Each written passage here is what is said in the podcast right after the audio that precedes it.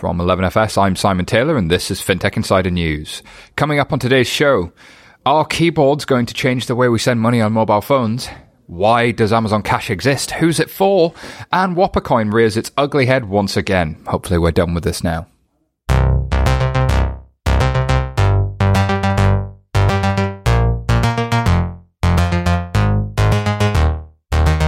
Welcome to FinTech Insider News, coming to you live from the 11FS office. Ah.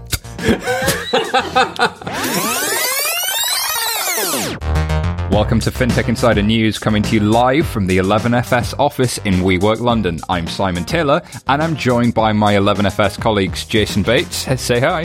Hey. Uh, David Brear, say hi. Hello. And our guests today are both journalists, so look out, people.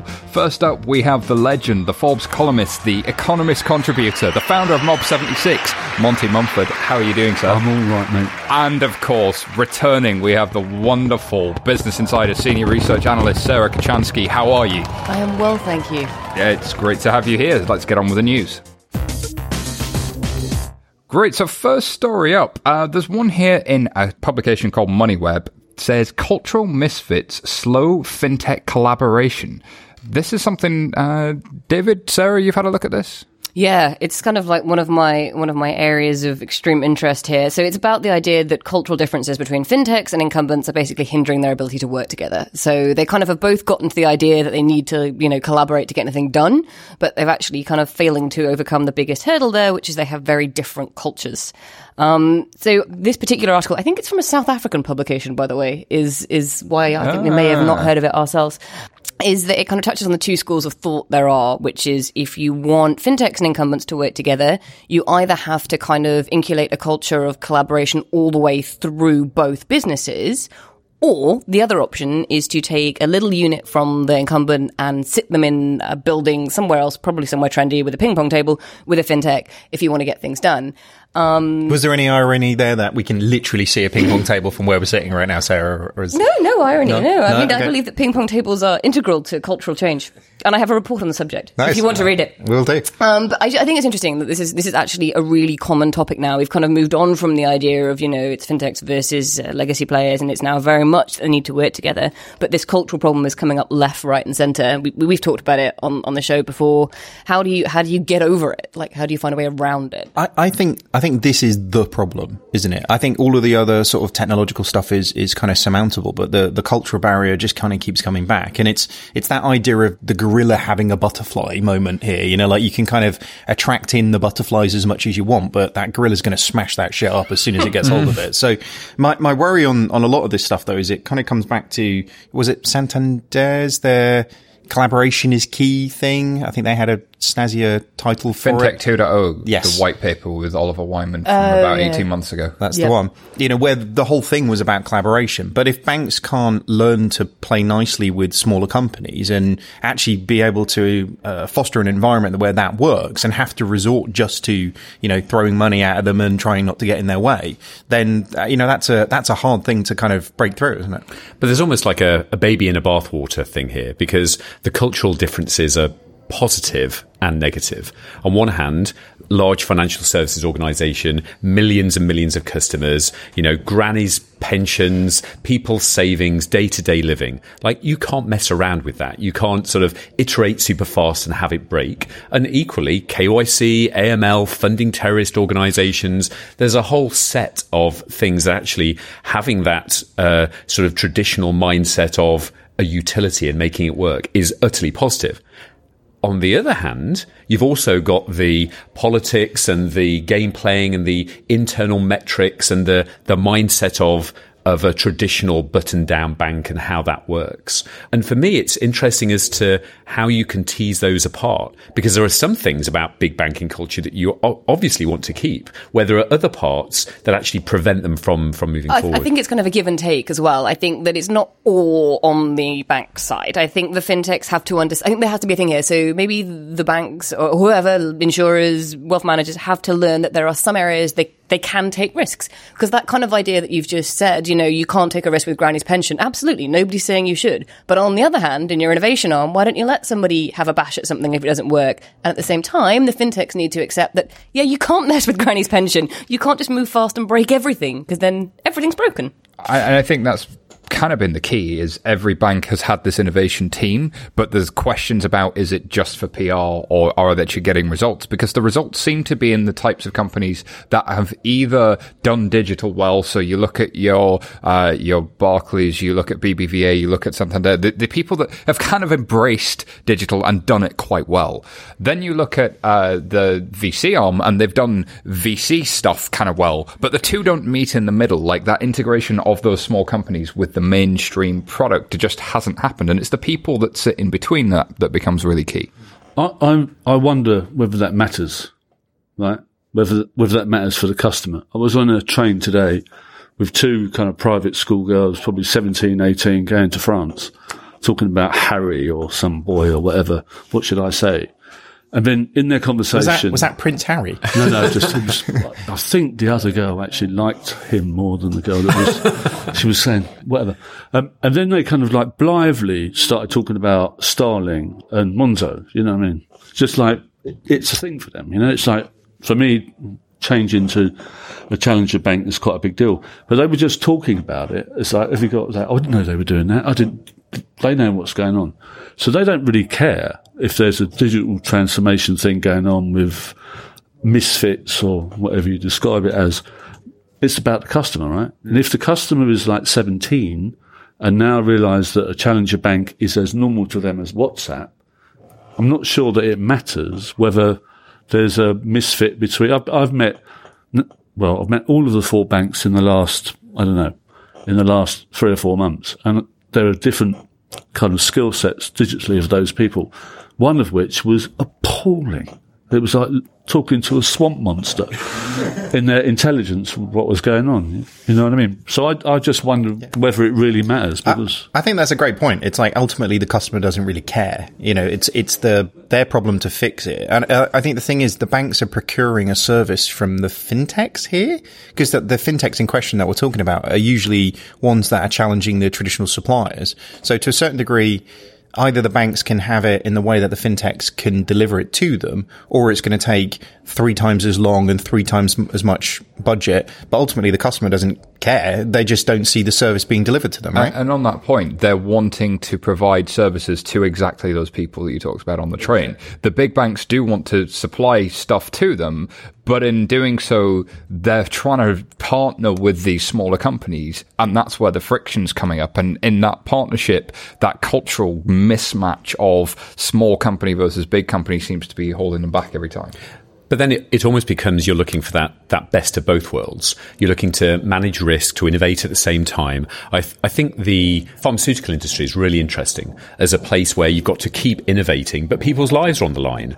And in some way, that sort of clinical trials model, the kind of step by step, you know, uh, making sure that you're pushing forward while at the same time constraining the risk to some level is great. I mean, and that's something like we do 11FS, you know, on the consulting side pushing through that with clients, uh, it, it's a very different model from a let's build something over three years and launch it to the mass market versus let's try it with 10, 100, 1,000 clients and, and scale it up. Speaking of different models, the next story is from the South China Morning Post, which interestingly is owned by uh, Alibaba Group. Um, submitted to uh, fintechinsidernews.com by very own Fagan. Uh, Fagan, thank you for submitting all these stories. The title here is Big banks strike partnerships with technology companies as part of a fintech wave. And the types of technology companies they're talking about are your uh, Alibabas, your JD.coms. This is your major retailers uh, doing major things. Uh, but it's the big banks as well. So, far, so far, all five big banks, accounting for more than one third of China's banking assets, have allied with those technology giants. This would be like, uh, I don't know, uh, Amazon and eBay getting together with the big four banks banks in the UK or Australia or like or, or in the US. It, it, getting that kind of partnership is, is almost unheard of. What do we think of this? Is this just China being completely different, innovative? This was really interesting to me. So this is this is my job. I should know what they're doing. Um, and I went away and looked into this, and I had no idea how much of. So we talk about the Alibabas and we talk about Ant Financial and Alipay and how huge it is and how the US uh, giants should be looking at that model as well. I had no idea how much of this stuff comes from their banking partners. So you know, it kind of it's not it's not public it's out there. It's almost certainly in my opinion a regulatory move because the china is not fond of the big tech guys. It wants to keep them kind of in line. It wants the innovation. It wants the revenue but it doesn't want them doing their own thing over there. Yeah the government's hand is there behind all of this and it absolutely everybody involved has the blessing in order to have proceeded. But that's a really interesting point there is that people talk about how much fintech these guys are doing really really well. It's the biggest fintech market in the world by an order of magnitude magnitude, but actually behind the scenes, it's the banks. Yeah, and it's really fascinating. The one that caught my eye was the um, the the kind of the the JD uh, JD.com or whatever it is, and, that, and the debit card. Um, it's brilliant. So you have a you have a card. Um, the minute you get more than a thousand, I think it's one or dollars into your savings account, it instantly transfers from the bank's product to JD's um, investing product. So it's Re- talking about cultural meshing, that's perfect. So you've got the security of the bank with the payment industry in account, and then you've got the JD's um, investing arm, you know, over here doing clever things. So going back to Monty's point earlier about the two people on the train discussing Starling and Monzo, can you imagine them dealing with a brand like Amazon or somebody else that where the money just flipped for them and it started saving for them? Would I that be something? I, I don't think they'd care. Yeah as long as it was easy. If if you look at kind of chat networks and whoever's winning at the moment, whether it's WhatsApp or whatever, that kind of like generation will just slip to the next one as quickly as possible.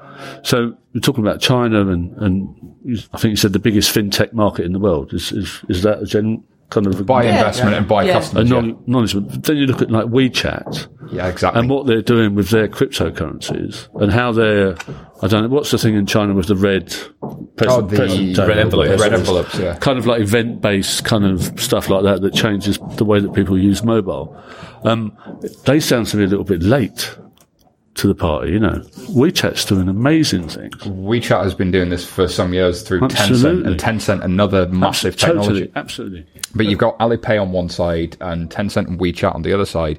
But what I think here is is again that trend of China is definitely showing the, some business models that the Western world hasn't adopted and is really moving light years ahead. They they do you not remember Amazon and Wells Fargo's partnership though. They tried. So Amazon tried to offer student loans through from Wells Fargo. Uh, oh, and in fact, it did for approximately 30 seconds until it fell foul of all sorts of rules and regulations and they had to stop it. So this has been tried. So it's not, I don't think that.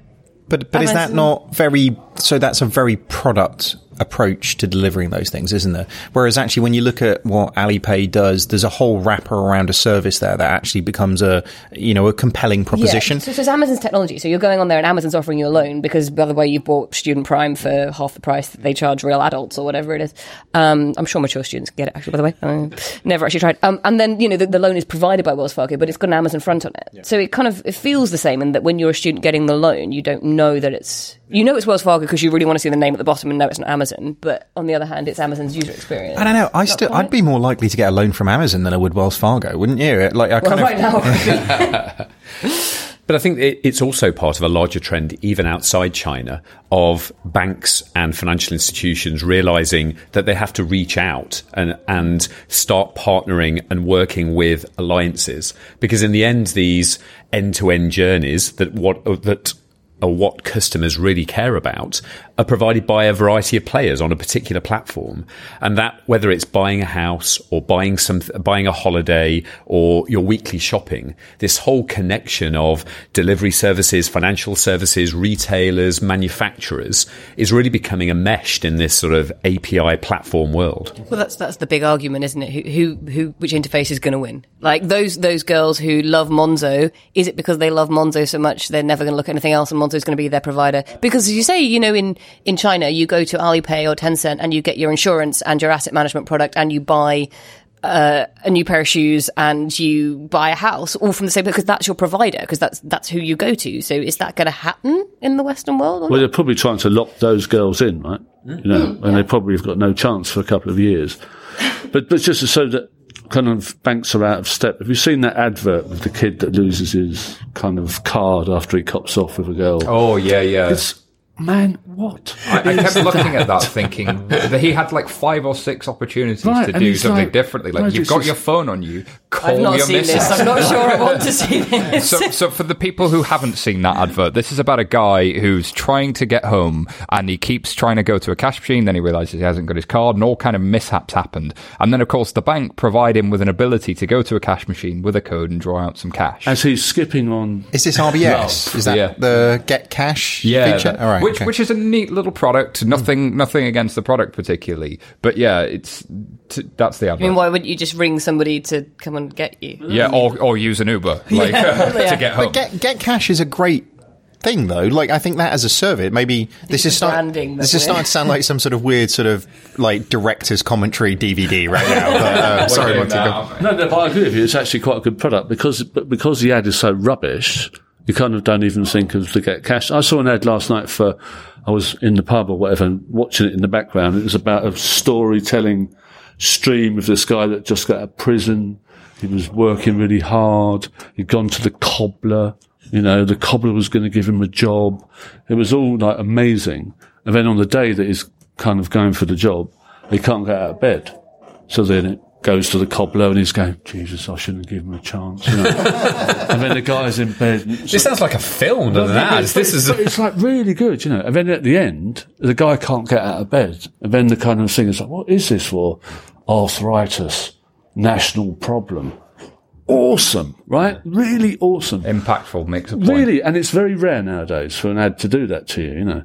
So it's out there. The talent is out there for the banks to have a, an advert like that. You know, as you said, whatever that product is, it's it's fine, but it's just branded so. But it's so so often retrofitted. Ah. You know, you find a, a technology and you've got chatbots. Great, let's everyone do a chatbot. Oh, okay, we've delivered it. Now we need an ad. Ad agency, come up with an ad for a chatbot, rather than God, you know. I'm just it's like- imagining what that might look like. oh yeah, here's the concept. Okay, you know, Somebody man can't sits get home bed, and they you know, need yeah, cash. exactly. And They're it's in like, Shoreditch now, drinking I, I'm just surprised. Whilst that was being pitched, nobody went. But what about using his phone to call somebody or to get an Uber or anything like that? I wonder if it's being pitched Well, by I- somebody I who did never. And apologies to anybody who hasn't seen any of these adverts. I'm gonna I'm gonna move us to the next story. Um, in FinTech Asia, we've got a story submitted here to FinTechInsiderNews.com by Joe. I'm not going to try and butcher your last name of uh, Lattice 80. So the world's largest FinTech hub expands to London. Apparently, what's going on here? Yeah, this is really interesting. So, um, Lattice 80 are huge, uh, huge, huge hub out in Singapore, which is, you know, becoming incredibly widely known for its, um, its, its fintech scene, basically. It's, it's got all the, like, things in place. It's got brilliant regulator. It's got a load of money. It's got investors. It's got talent, all that stuff. Um, and this, this fintech hub is going global and doing it fast. So they've got a huge number of partnerships. Just last week, they were working with the Japanese, uh, incubator, and apparently they're coming to London and apparently they're registered here as a business, but they need office space, which I wouldn't have thought was a huge problem. But I think it kind of indicates the scale they want to come in at. They want to come in and they want to come big. Um, it's really interesting on a, on a couple of levels. One is that I don't think London, for all its fintech success, has this kind of thing. There's not one hub, one accelerator, one area you go to if you're a fintech and you want office space and support and you know, um, investment. The other idea is this links that are growing between the UK and Asia and how fintechs in the UK, instead of maybe looking previously at the US or even Europe, have kind of maybe taken that Brexit thing on board. Where else can we go? Where else can we find users? Asia's got loads of users. And Singapore, UK makes perfect sense when you think about what Singaporean law and regulation is based on. It's based on British law. So the regulators are buddies. The law is pretty similar. A lot of people in Singapore speak English as a business language. So it actually seems like a really good idea to me. And I'm so impressed that Joe, who submitted this to FinTech Insider News, is the CEO of Lattice 80. Oh no. Why didn't yes. you tell me that before I started You started should have talking? stopped where he's re re. So, Joe, hey, thanks for submitting your own story. I think it's a great Um, idea. yeah, no, we we met. Uh, I met Joe in uh, Oslo where he was talking at an NFI event, which was the sort of Nordic region financial uh, area, and they were striking partnerships over there as well. So this was really, really was sort of taking something massive in Singapore and reaching out to particular regions and fintech hubs and accelerators in order to get that global scale, which is yeah, which is amazing. But you're right, Brexit. Yeah. I mean, and the network, the networks, I think, is a, a, to build on on Nadeja's point as well. That the Brexit point drives home the need for a network, the need for if you're a small company and you're offering something specific, you really need a lot of users, whether they're businesses, whether they're consumers, whether they're banks, whatever it is. And the way to do that is to build on somebody else's connections. A lot of the time, it's the old old VC way of doing which things, is right? almost a consistent part of those last two stories. It's no longer stick with your own geography in your own business. It's actually a team game. You know, you've got to reach out. You've got to be in, in other places with other incubators, with other businesses coming together to deliver something amazing for customers, not only in one jurisdiction, but but more globally. You know, you look at how N26 and now with suddenly so many countries where traditionally for that kind of expansion of, of any kind of financial services organization would take years. You'd, you'd focus on one territory before you go anywhere else. It, it's interesting that in the US that seems to be harder to do because there you have to go state by state by state. And then there's so many federal re- regulators and so many layers that you have to go through. Singapore, by contrast, is a city state and uh, it's, it's considered easy to do business there for the simple fact that you can probably meet most of the people in the regulator in an afternoon and meet most of the people you need to very, very quickly. However, it's a small market, but it's a small market that happens to be in the middle of the growth region of the world, which is Southeast Asia. So it, it you can see why it's it's doing what it's doing. Is this slightly at odds with what most of the banks are doing, though? So most of the banks are actually shrinking back most of their international banking setup and actually moving to be, particularly in the UK. You know, most of the, the banks have kind of come to either just be UK based or you've got big global ones as well. Whereas fintech seemingly fixes the same sort of needs everywhere, right? But I think there's two ideas there. One is that a lot of the fintechs are doing one thing. So banks are trying to do everything and they, they're not pulling back everything from everywhere. But say you're, I don't know, X big bank, you're going to keep investment in Asia and you're going to pull back retail and keep retail in your home market, which happens to be Germany. I don't know if that's the case. The other thing is it's very easy for you as a fintech to launch a product for loans in Germany where people like loans and a credit card in France because people prefer credit cards. It's, well, not easy. It's easier than some of those big guys to do that. Uh, so next story is one in Finextra, David, called uh, OCBC Keyboard, which is just a fun word. So I guess this is one of those keyboards inside an app. Lets customers make person-to-person payments without leaving messaging apps. Uh, this is submitted to FinTech Insider News by Nigel Walsh. Nigel, thank you for submitting that. Yeah, this is sort of continuing the uh, Singaporean theme, I guess. So this is OCBC's sort of foray into custom keyboards. We've, we've seen a couple Can I of these question? now. What's OCBC? Is it a, So OCBC is, is the bank. Um, Based in and Singapore. what they have done, so I don't know if anybody's seen something like PayKey before, but this is essentially a custom keyboard that sits within your mobile device, which allows you to uh, instigate a payment on one tap.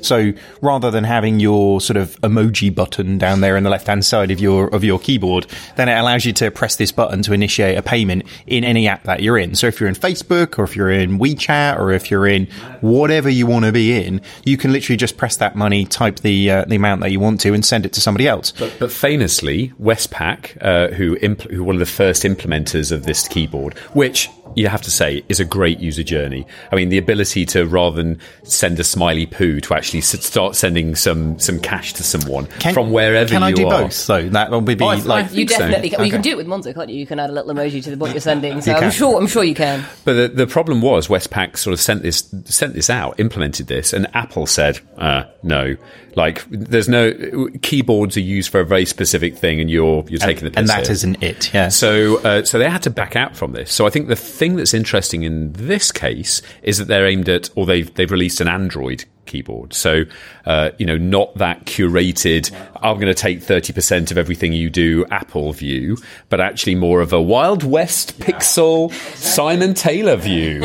A, I, I like myself some Android, but yeah, it's a, for for some time you've been able to download these apps that change your keyboard, and I, I kind of get this, but at the same time, I can see at some point a similar thing coming along where, well, now I've still got the same network effects issues. Like if I've got this keyboard app that I'm using on my phone, it's great that I can press my button and send it to you and send you a message in WhatsApp, and you get a message in WhatsApp saying, "Hey, to receive this money, go here." Oh. But it, Oh, I hate that user experience. There is a well-known similar payments, person-to-person payments um, technology, which does exactly that. So the other person's like gets an SMS that says to retrieve your money, go here and set this up. Well, the and then go through a load do- of then go through a load of sign up. So, so like I get the idea, but these keyboards, if they're in the Apple ecosystem, have been banned, as you say, Jason. If they're in the Android keyboard uh, world, they've still got that user experience problem, whichever way you go.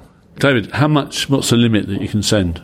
I don't think there was a limit on this one when I was looking through what they they were saying. I know in, in other instances they've they've capped it similar to like contactless fees, so almost like forty quid seemed to be like a cap where they were going. But Other important question is: Is it only OCBC to OCBC, or is it kind of like if I'm on OCBC and you're on DBS, I can send you money? Like that would be interesting because it's all well and good. and otherwise, then it's playing that game that some of those neobanks are doing. That oh well, if you get your buddies on it, then life's easier. yeah, you it could, was see how, you could see how it would work in one of those territories where I don't know, like Sweden, where Swish has eighty percent Yeah. of the market, or like it would be nice to have the Android keyboard that would then allow that payment. Because actually, eighty percent of the market already is doing that in some way or other. So I don't know. It strikes me as a really interesting, like well-defined sort of use case app or, or way of using a keyboard. But is it enough to push a particular P2P player or a particular bank, or it, is it just more useful where there's a dominant, you know, player? Is the inference here that it's easier to do on Android than Apple? Android won't prevent you from doing it, where Apple will. You can do it using you, do it. you can use it doing Siri and iMessage, but you can't have the keyboard. So is I- the compromise there? I, I think that's going to be the thing. I think like. Do people trust this stuff if you download it, like as the Android user in the room, Simon? Um, do, when you download something from the Play Store, is that what it's called? I don't he's more know. than one Android you, user. you're actually looking down on him at this point. What's amazing about downloading things from Google is they actually tell you all the privacy they're taking away from you, unlike Apple, who sort of got with that quite recently. But anyway, that aside, uh, that aside, Moving uh, on. uh, that aside, I, I don't know if it'll get adopted. That's my real question here. So I'm going to move us to the next story. Uh, next one we have Jason here is in a, a publication called Banking Innovation. This was submitted again to uh, FinTech Insider News by Fagan. Fagan is a prolific story submitter. Um, this one, I like the headline. Apple Pay have been overpowered by Tencent WeChat Pay. So Apple couldn't come in riding into China and, and do their Apple Pay thing. This just plays to all your biases, doesn't it, Simon? It's like suddenly it's like Apple getting a kicking. So yeah, Apple, Richly deserved. So Apple's now allowing Chinese customers to use WeChat for purchases in the App Store, uh, which is super interesting because you don't see Apple back down on you know on anything.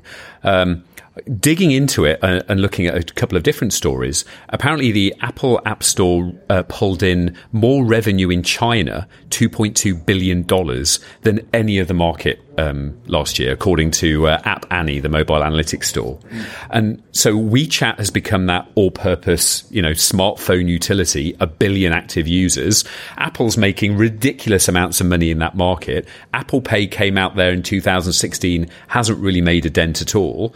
And so you've you've got this setup where do you go for the money and do you want really being paid in the App Store, or do you you know prevent that and try and push users? They've given up. Well, well, apparently there, there's also been this recent sparring with Tencent, who you know behind WeChat over purchases in the App Store because uh, WeChat had to, was forced to disable a, a tip functionality uh, to comply with App Store rules. Wow! So there's a bit of kind of toing and froing here of the giants. You know, there's a bit of giant sparring going on in Tech uh, in giants Asia. are sparring in the war for the future of how people pay. I like that a lot. There's there's definitely yeah, there's politics going on there. You can really see, and you can imagine. Monty was saying earlier that people are all using their chat applications the easiest possible way of doing things, but in the background, these tech giants are trying to be that in that position.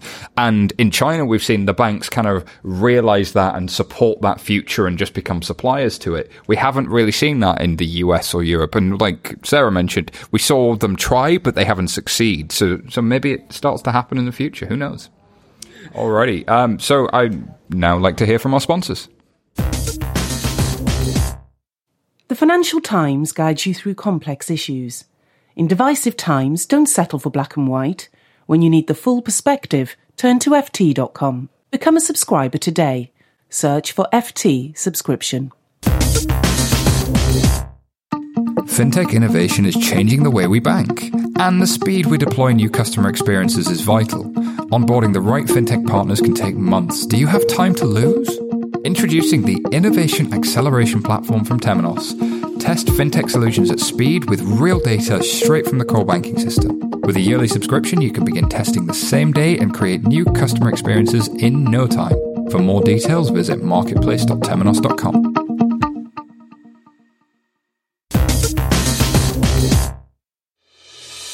This episode of FinTech Insider is brought to you by SmartDX, a smart communications solution. The days of managing capital markets documentation using Word docs and emails are over when you use SmartDX and its innovative, collaborative negotiation environment, built by the industry for the industry.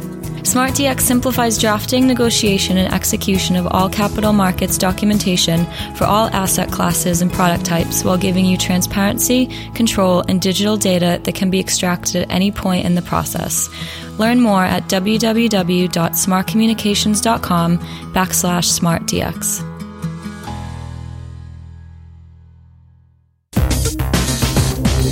Cool. Thank you very much to our sponsors. And if you like any of the stories that you've heard so far, you want to hear different stories, be sure to check out fintechinsidernews.com or follow us at FinTech Insiders on Twitter. That's at FinTech Insiders. All right, Sarah, next story. There's one here in The Verge, submitted to fintechinsidernews.com by Bob McLean. And this one is titled Amazon Cash comes to the UK but under a different name, Stealthy. I know it's called Amazon Top Up, which doesn't feel particularly. They could have gone. They could have gone bigger and bolder. There, Yeah, I feel it's not. It's not very sort of stealthy, really. It's Yeah, still I got. Amazon there, isn't it? It, it, it doesn't just you know it's not like called cat money or something. I don't know. Uh, Amazon So explain Ninja. the explain Uh, the yes. product. So the concept um, is the that basically people who don't necessarily have a credit card or a bank account can top up an Amazon account using mobile phone um, app and cash. So basically, what happens is you you go onto Amazon, you get a barcode, you take it into a shop that supports it. Um, in the UK, it's anywhere that uh, uses PayPoint, which is mostly used by people who don't also have bank accounts and therefore can't have direct debits to pay their bills. Um, so you take this app in, you scan the barcode, and then you hand over X amount of cash. Um, and the cash appears on your Amazon account, and then you can go away and you can shop online on Amazon. Which, for people who are underbanked or not financially included, but want to buy e commerce, makes complete sense. There are a lot of people locked out of e commerce because they don't have a bank account. And you know who also really likes it? People who don't trust linking their credit cards and bank accounts to Amazon. So yeah, the cyber conscious. Yeah, or I people, people- who don't pay tax on their cash in hand earnings. well, that too. Yeah, I wasn't going to go there, but you know. Well, but isn't um, it? Isn't it? I mean, you know, on one hand, you've got between seven hundred fifty thousand and a million people who don't have a bank account, or say they don't want one. So on one hand, yes, In the UK. in the UK. So if people want to buy things on Amazon, you need some kind of electronic payment thing to be able to take your, you know, ten or twenty pounds to the news agent, load it onto your app, and then to buy something. That's great, but that's actually a that's a small market to, to you know to launch something with, uh, and and those people who who are uh, who don't have a bank account are they going to really spend as much um, at Amazon uh, in order to you know to do stuff in the first place? I kind of, I, I'm, I'm kind of on the other side of the fence here. I think it's, um, I think it's really interesting because I think there are certainly in the UK and with not to get too heavy here, but that with the way that things are, there are a lot of people who have a lot less money all of a sudden, and they are, you know, they're they're, they're struggling. Um, and a lot of people who are certainly living in, you know, under a certain line are paying their bills on a month by month, day by day, whatever basis. So they're using these services more than they have done previously. These services like PayPoint, I don't know the numbers, but are being used increasingly. Um, and yet they don't want to give up. In fact, the point is as well that Amazon's one of the cheapest way to buy things. So if you haven't got much money and you need to buy stuff, why should you be excluded from the cheapest way to buy it just because you haven't got a bank account? Um, but that kind of ex- maybe explains the name Amazon Top Up, right? Because if you're skint and you can't get a kind of subscription for something, you just top up your phone. And that's kind of almost a certain amount of kind of fascism because it's more expensive to top up than it is to kind of subscribe or have a subscription with a mobile provider. So that maybe explains slightly patronizing um, naming of that product. The idea that if you go to price point which fortunately I haven't been to for many years. So what you're saying is that that's a kind of back way in to being banked. So you go there and pay your electricity bill every month, as you said. And then that means that you can go via that channel to Amazon bypassing credit cards. Is that what you were saying? You can you can turn cash into something from Amazon. Yeah, so right. pay point. You basically pay. You can use cash to pay on Amazon, Okay. which obviously would be difficult otherwise. But um, it's it's something that's actually been incredibly widely used in places like India, where like underbank is, is actually a, a serious problem, which it generally isn't in the UK. I, I'm still struggling to get this, if I'm honest with you. So, like, I'm not not not having to go at you, Sarah. and Your articulation No, do of it was it, great. do it. But I, like, all right, uh, Sarah. okay. So, but but like, what is this solving then? So this is this is literally to your point, Jason. This is solving people who get paid in cash who don't have a bank account to buy stuff on Amazon. No, it's just giving Amazon more money. I, I'm all for that. I love I love Amazon, but um, it's it's not necessarily people who don't have a bank account. It's also people who don't have you know the right sort of bank account. It stops them going into the overdraft. If you've got people who are on very very tight budgets, so I know people who get their wages. They go to their bank, they take all of that money out in cash because they do not have it, they cannot go into their overdraft. They have no credit card and they take it home and they put it in different envelopes. So this is my rent and my electricity and my groceries. So for those That's people, very common, yeah. that- that is not uncommon. So for those people to then be able to access Amazon is, you know, but how is this different than to just going and buying like a hundred pound gift card for Amazon for myself? It's not that different, but it's on your phone and it's a reusable card. It's a Uh, and reusable. you got to bear in mind, there's a lot of migrant workers who are send using PayPoint at the moment to send money home as remittances. They're using it for a whole bunch of services who probably can't get a bank account, uh, but are being paid by a local bar or some some sort of um, somewhere in the grey economy. These are people that are doing real work that need to buy things from Amazon. But, I think there's but, a, but there's I'm not. of. I- I'm not sure. Like Amazon suddenly becomes like this human right. You know, I mean, like, like, like if you've got those problems, like go get a Monese account and then have a bank account where you can do stuff from, not just buy Amazon stuff. Because basically, storing value in Amazon, unless it's shares in Amazon, is probably not the best place to be putting it. UX versus UI. Um, this is following where the people already are versus trying to get them to go down your really neat Apple-like path. But where these people are every month is there's too much month left at the end of the money, right? They're, they're skint. So around the 21st or 22nd of March or July or whatever, you have no money left and you're, you know, skinting yourself out. If Amazon are offering, I don't, I actually have no idea what the, this is. Amazon top up. I don't, I, what's it for? It, it does like just. It just sounds like a way to make. Well, poorer people to spend me money like a on way Amazon. for poor people to put money into Amazon's Does pocket. seem it? Yeah. It is. po- I mean, yeah. I mean, the, the the thing, the one thing that I will I will say, you know, and I'll repeat is that Amazon is in a lot of instances cheaper than other places. So if you've got month left at the end of the money. Why not buy your light bulbs? Why not buy your children's nappies in bulk from Amazon because it's a hell of a lot cheaper than Tesco?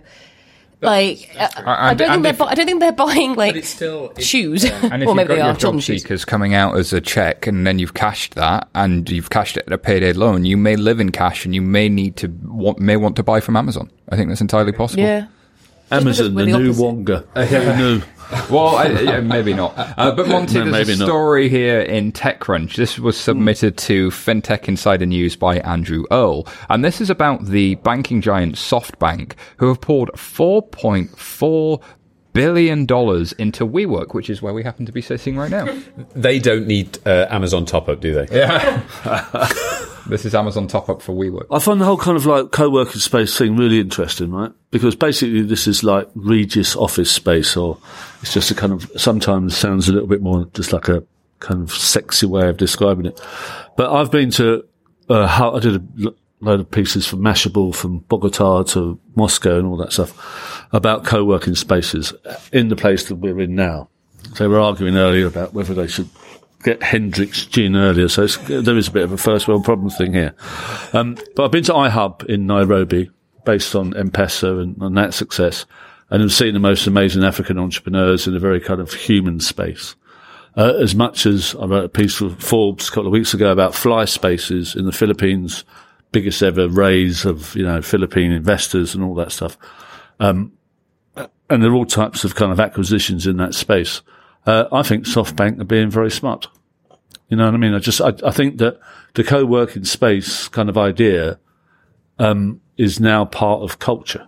It's it's just that it just is, you know. It's the new normal if you're starting a small business. And as we look around kind of our co-inhabitants, we don't just see small tech companies. We see people who are in fashion. We see people who are um, one uh, sole traders, people who are doing. It's just a place that you can call work. Uh, I live in Brighton, and there's a, a company down there, uh, well, co-working space called Platform Nine, right? The guy's a really nice guy. He kind of got a few Brighton people together a couple of years ago. What should I do? We had a few drinks and all that stuff. And he's made this work really quickly, right? Like really quickly from nothing. Platform 9 was going to be a space at the back of the station that was being misused as much as the tram shed in, in Bristol has been a really good example of, you know, people not so much feeling sexy, but just having that kind of human connection. And I'm not sure if it's like fashion brands or, or small companies, but there are a load of one person kind of companies that work from home and work from bed and take the dogs for a walk or whatever it is, have massive freedom to do what they like. But they miss humans, right? So you go to a co-working space within a minute, most people are quite nice and you might have not so much a business conversation, but you will have a nice conversation.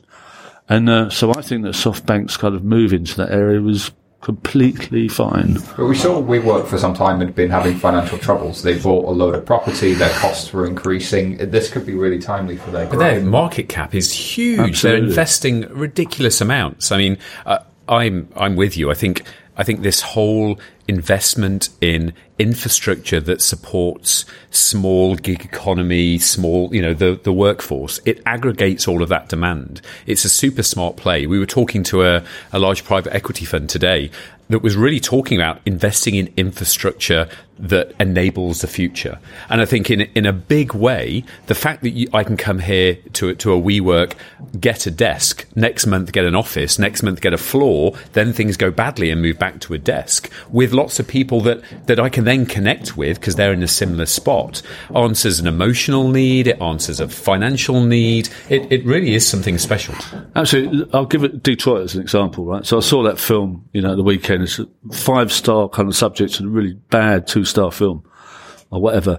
And the whole thing about Detroit, you know, kind of, um, Halloween, people used to set fire to houses and this idea that uh, Detroit is ruined. I mean, it's pretty bad on the other side of Eight Mile. You'll get killed for five dollars, whatever. But in the middle of Detroit, opposite the Detroit Opera House, there was the Madison Theatre. Right, the Madison Theatre was an awesome Art Deco building. There was a guy, an entrepreneur, employed 2,000 people, Quicken Loans. He was a Detroitian or Detroiter or whatever, realised what was going on in the city. And he realised with Detroit, they say that there's a kind of area the size of, size of San Francisco that's destroyed, but it's not in one area. There's a building missing, there's a building missing, whatever. So what he did is he went to the Madison Theatre, did it all up, you know, said, made it a co-working space across five floors, you know, kind of perennial kind of beers on the roof on a Friday and all that stuff. And if you were successful with four or five people, you had to leave the Madison Theatre and then set up around, you know. So that created the Madison block because there were all these people. Then Google moved in, then Twitter moved in, and then kind of people in Silicon Valley that couldn't afford to rent in California moved in. That's an awesome example of regenerating a city mm. where now you can't even get a, a flat downtown in Detroit, but the kind of con- perception of Detroit is of a, a ruined city. No, it's a, it used to be the third biggest city in America and has gone through that regeneration because someone has done that in the middle of the city and made them leave mm. And create the Madison Block. There's something really nice about the idea that if small businesses are the engines of growth, if that's where the future uh, Facebooks and whatever else, whatever you want to build, or even just Flower Shop, what if that small business is the future of that community, then giving that the infrastructure and the support it needs. But yet we find small businesses constantly they they struggle to get lent to they're not being lent to. We recognise this in, in most of the world. Um, why isn't supporting them more of a business model in financial services? It's really Well, strange. It is becoming more of a business model, I would say, that small businesses are. Um, uh, I, I'm writing a report on this as well, just, you know, if anybody's interested. Um, no, small businesses have been underserved. Nobody denies that, basically because no bank could make any money out of lending to them. It just wasn't worth the effort.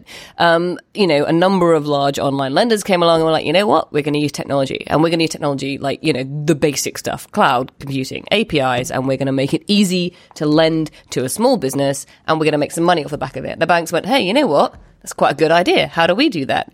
Um, so I think that the idea of, you know, bringing small businesses up I would I put it out there, and I'm probably going to be heckled for this, but I would say that banks aren't doing this at the kindness of their hearts. They don't want to regenerate broken cities. They want to find a way to make some more money.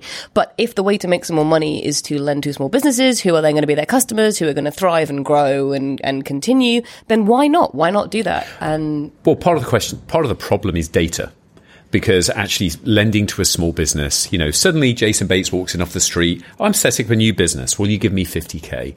You know, it's a question of well, mm, are we securing this against your house? Mm, no, no, I'm I'm not into that. I just want the money. You know, uh, and Sounds actually, great. without we, have data, had that conversation, Jason. without data about the business or my background or what I'm doing or what I'm about, that gets really difficult to uh, to, to push through. Well, yeah, I mean, and that's where you come back to this idea of platforms, and you come back to the idea of those guys who aren't necessarily financial service providers, but the Xeros of this world who have a load of data. For example, they're your accounting software. They know who you are. They know where you get money from. They know who you pay. They happen to know you pay a tax bill on time, and they know what your assets are for your business. So plug one, two, three in, and you know, all of a sudden it becomes viable. Can I take it back to Simon? Do you think that small businesses are the future? I believe a lot of people have said that. Like, this is what you hear from politicians. I do believe that every big business starts as a small business. And yeah, maybe I I, th- I think I need to think about that question more. I don't want to say it categorically. yeah, you sat on the fence really successfully there. It was, it was like, a good one. I- like, do I believe it is a, is a very interesting question because do I believe it? Maybe I need to think about that more. But you can certainly see a ton of evidence for why it is. I, I, I think there's definitely something in that where, where big banks are trying to pick the high growth businesses, small businesses who are going to become the big businesses. And while they're doing that, some other organizations are going to come in and start serving those businesses better and actually providing, to your point, Sarah, like a full suite of what business banking should be because nobody in the market's really doing There that. people, and there are people who are definitely, certainly in the UK, nudging their noses into this space. So. Or, or hence soft bank by putting money into WeWork. Yeah, I, think, I think the, the thing, Oh, you see what he did there? we, we all work. Um, I think the, the thing on, on this though is I wonder how many big businesses are using something like WeWork because actually there's so many big businesses who use coming back to our sort of cultural point earlier on on what feels like hours ago now. Sorry, listeners. Um, was was about the fact that you know cultural osmosis of s- you know smaller companies and agile working practices.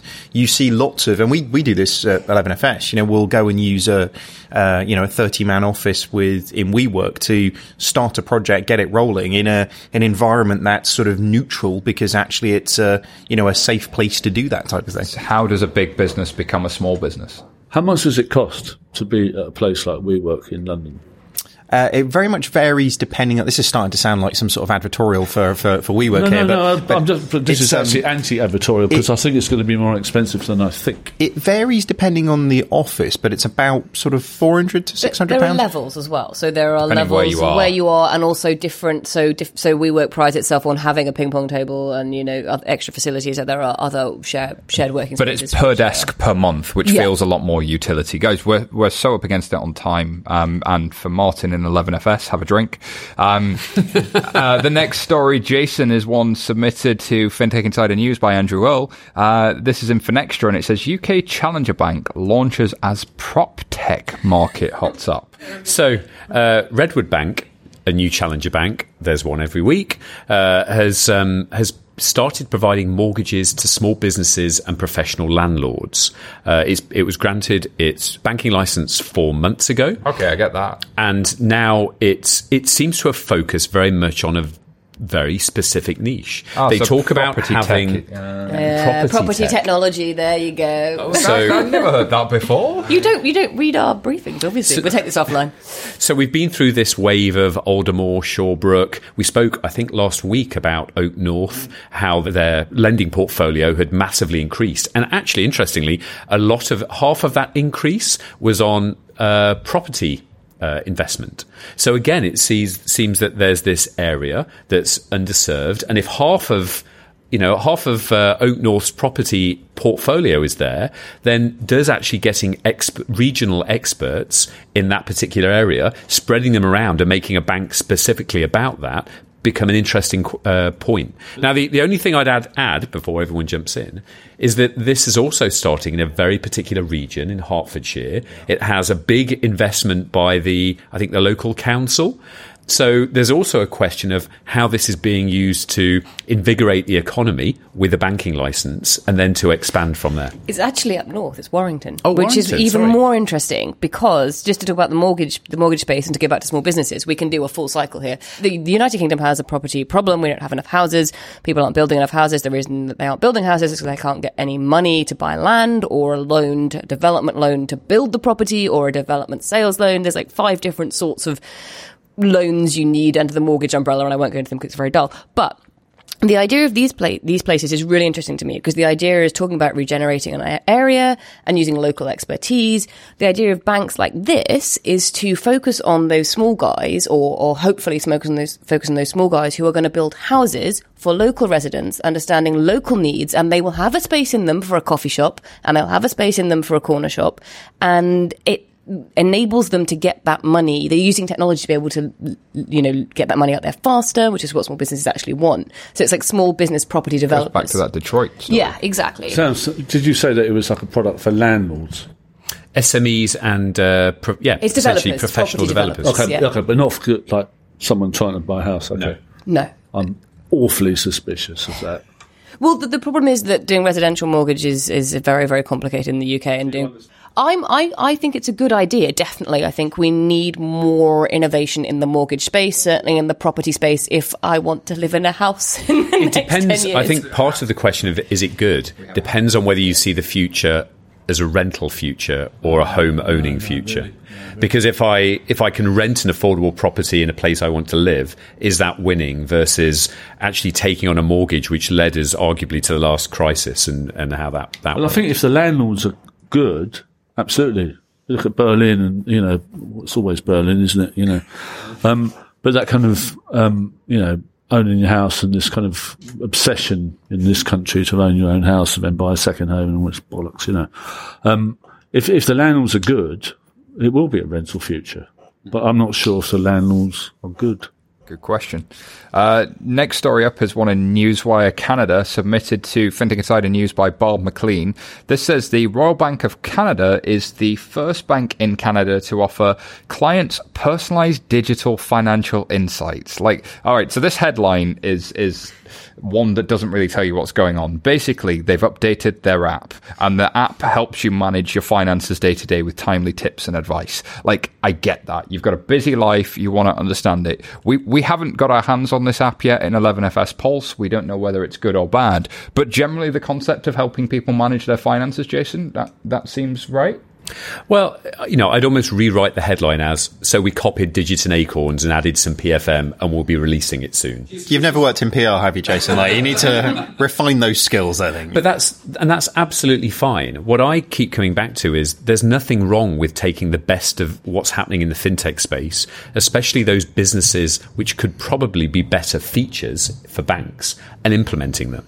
You know, uh, we don't want to start from scratch. You really do want to look at how the best in peer-to-peer or uh, PFM or uh, savings work, and actually start building those into the pro- into your project. I think there's way too much focus on let's do innovation and nothing like I don't know Rocket Internet. Uh, who are much maligned, but look completely across the, the world for the best propositions and Steal move those pride. into the market. Steal with pride. So, um, so I think there's something about about it's a great idea, but this whole like we've come up with something brand new and we're going to build it. It's like mm, that that doesn't quite sit with me. I think it's a load of bollocks, mate. Well said. better, better questions. is one in a number of uh, outlets picked this up. Uh, We've got the Vice story here. It was in Munchies. I think it was covered by um, several others, CNBC. This was submitted to FinTech Insider News, of course, by Sharon. Uh, and this story is Whopper Coin. What a whopper this one is as well. Uh, so Burger King have, I believe, in Russia announced their own digital currency where if you buy enough burgers, you get offered this digital currency. And the joy here, of course, is this digital currency has been marketed as well digital currencies are forever increasing in value and by getting now by eating burgers you can get your hands on some of this digital currency which of course is a little bit misleading as as Kadim pointed out on uh, our sister show Blockchain Insider which is in iTunes right now so please go download Blockchain Insider um, guys what do we think of this one is it just is this just PR Double ESA with cheese. really. I, I, I Bitcoin love, and fries. I, I love um, Sharon's comment on this one, and it probably sort of sums it up. It's like I honestly just can't tell what's satire anymore, and and that probably sums this one up because I That's I actually read it just like it was a joke. Well, well, look, I'm, I'm going to try and find the sense in this. Okay. Because on one hand, you've got okay, cryptocurrency and the whole thing around that, but on the other hand, a new it's a all-time highs loyalty scheme. You know, rather than uh, taking your card and getting the little stamps on it, someone's going to give you a cryptocurrency, and apparently, if you have 1,700 Whopper coins, you can save them all up and you can buy yourself a new a new burger. Can I only use them at Burger King? My Whopper coins Apparently so. in Russia. Yes. Okay. yeah So, but, but, you on. might, but you might say, well, how is this any different from Nectar points? Because in the end, or any loyalty schemes points air miles Exactly. Yeah, but miles. Nectar Points is interoperable. You can go across. Well, around a number of co- you know, around a coalition. May- maybe this is where it starts. All I'm trying to say is that that we've had something equivalent, some kind of loyalty point scheme that Burger King just happened to have made as a cryptocurrency. So what if I could take my Whopper coins to Kraken.com or Coinbase.com and exchange them for Bitcoin or dollars and so on? And I think that's the idea is like they would probably stop you from doing that. I imagine they would, but I think Jason's point is what does that future look like? If I get some Netflix minutes and I can exchange that for Spotify or I can gift it and change dollars and like what how does the world change if these types of things become easier to move around? What are the benefits to businesses and what are the costs to businesses? So, so is there an exchange to this? Like, are are these are these Whopper coins going to go up and down? Like, at one day, am I going to get like two Whoppers? Like, the mm. next day, I can have two Whoppers and some cheese. Let's just say details are sketchy, Right. but the amount of burgers you get to your Whopper coin isn't a, a great return. I'll, I'll be Um, honest. The, the best thing about this is seeing an American company doing innovation outside of America first. And also, an American company has effectively announced that they've launched what looks like a security. um, when the SEC has said that any securities issuance uh, that looks like the Dow may need to be regulated as if it is a security. Therefore, they may need. They may have accidentally got into hot water. Do you think this was actually okayed in the US? I, I would be very surprised if that was the case. And speaking of fun stories, we've got an and finally up here. There's one in Finextra submitted by Andrew Earl. I just really like this headline. There's an ice cream van that's gone contactless. That's just brilliant. We need more ice cream vans going contactless because I, ju- I, I don't have 99 pence to buy a, a chocolate. Oh.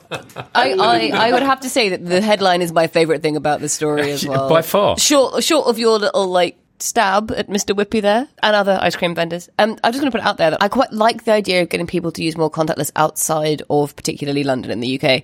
Um, my favourite one. I'm going to tell the story and I'm going to tell it again. Was the guide dogs for the blind and the dogs with the contactless collar. And if you wanted to pet the dog, you had to put your card against its Oh, collar, and that was brilliant. it's brilliant because the charity gets some money and Pets for pounds. it may can not have see been guide dogs for the blind. I apologize if not, but it's you know, it's it's an interesting idea. Um, but so, just sorry, sorry to get serious on this one, but I know I know that we're sort of getting towards the end. But has anybody watched the, the video that's on the in the article? Like, you basically have to put an ATM on the side of your on your on your, your ice cream van. Like, it, Why wouldn't you sounds, just have an ISA? Yeah, I know. Well, that's was my exactly what I was going to say. Yeah, it's like that little thing you can just get that you can do any like Well, so, no. so the driver of that van has got 99 problems, but a cone ain't one. Oh. Do- Does Barclays not? By the way, does Barclays not have its own mobile point of sale device? A, a lot of banks now do. Um, this is and- Barclaycard specifically, which is why I asked about Barclays. But Yeah. uh, yeah. So But is this is this a stories. Barclaycard ad? Is uh, are we Yeah, it's are we like pushing Paywag. Barclaycard here? from- Basically, by- that's what it is. So Ah. they did pay They got me. They got me with the headline. I don't think we are. I think we're pushing ice creams. I think that's what we're doing. Uh, you an ice cream pusher? As an ex Fleet Street sub editor, I think it's an appalling headline. Sorry. When, when you work in fintech, you take what you can get. Honestly, like when I'm writing about, you know, uh, There must be a bit. There must be Ethereum. a better headline by the end of this podcast. There must be one. That's the last headline. I'm sorry, Monty. But if, if you want to throw any more good headlines out there, where can people find out more about you and what it is you do? I have a little blog called uh, MOB letters seven six numerals mob seventy six outlook.com. Kind of quite well trafficked. Um, I suppose that's about it, really. And what do you talk about on that blog? I just kind of put stories up. I try to shine lights on places that aren't usually publicised with non-sector. If you go go to that website, the, the picture you're greeted with is Monty sitting with Steve Wozniak, just this hanging in- out with Steve Wozniak. that motherfucker. As you do. Sarah, where can people find out more about you? Uh, you can find my work on BI Intelligence, and uh, you can find me on Twitter under at Sarah Kocianski. Uh, and is there a specific report you were mentioning there on Well, the SME well, side of the- things, or is that your big thing at the moment? That's coming soon. That'll be uh, fintech for SMBs and how banks are fighting back. I'm going to come up with a better headline. I'm going to go and speak to the person at Finextra who wrote the contactless one. Monty's going to help me with that. We like that. More reports from Sarah to come, I'm sure, and more FinTech Insider episodes to come. If you want to find out uh, what we didn't get to cover, or if you want to submit stories, head over to fintechinsidernews.com uh, and get involved in the discussion. Comment, give us give us interesting things to say on the podcast because we because I might be running out of interesting things to say. I don't want to speak for anybody else. Uh, you can get involved, uh, and as always, you can find us on Twitter at FinTech Insiders or on Facebook um, or on our FinTech Insider page. Uh, and if you like what you've heard this week, please don't forget to subscribe, tell your friends, and leave us a review on iTunes. Thank you very much.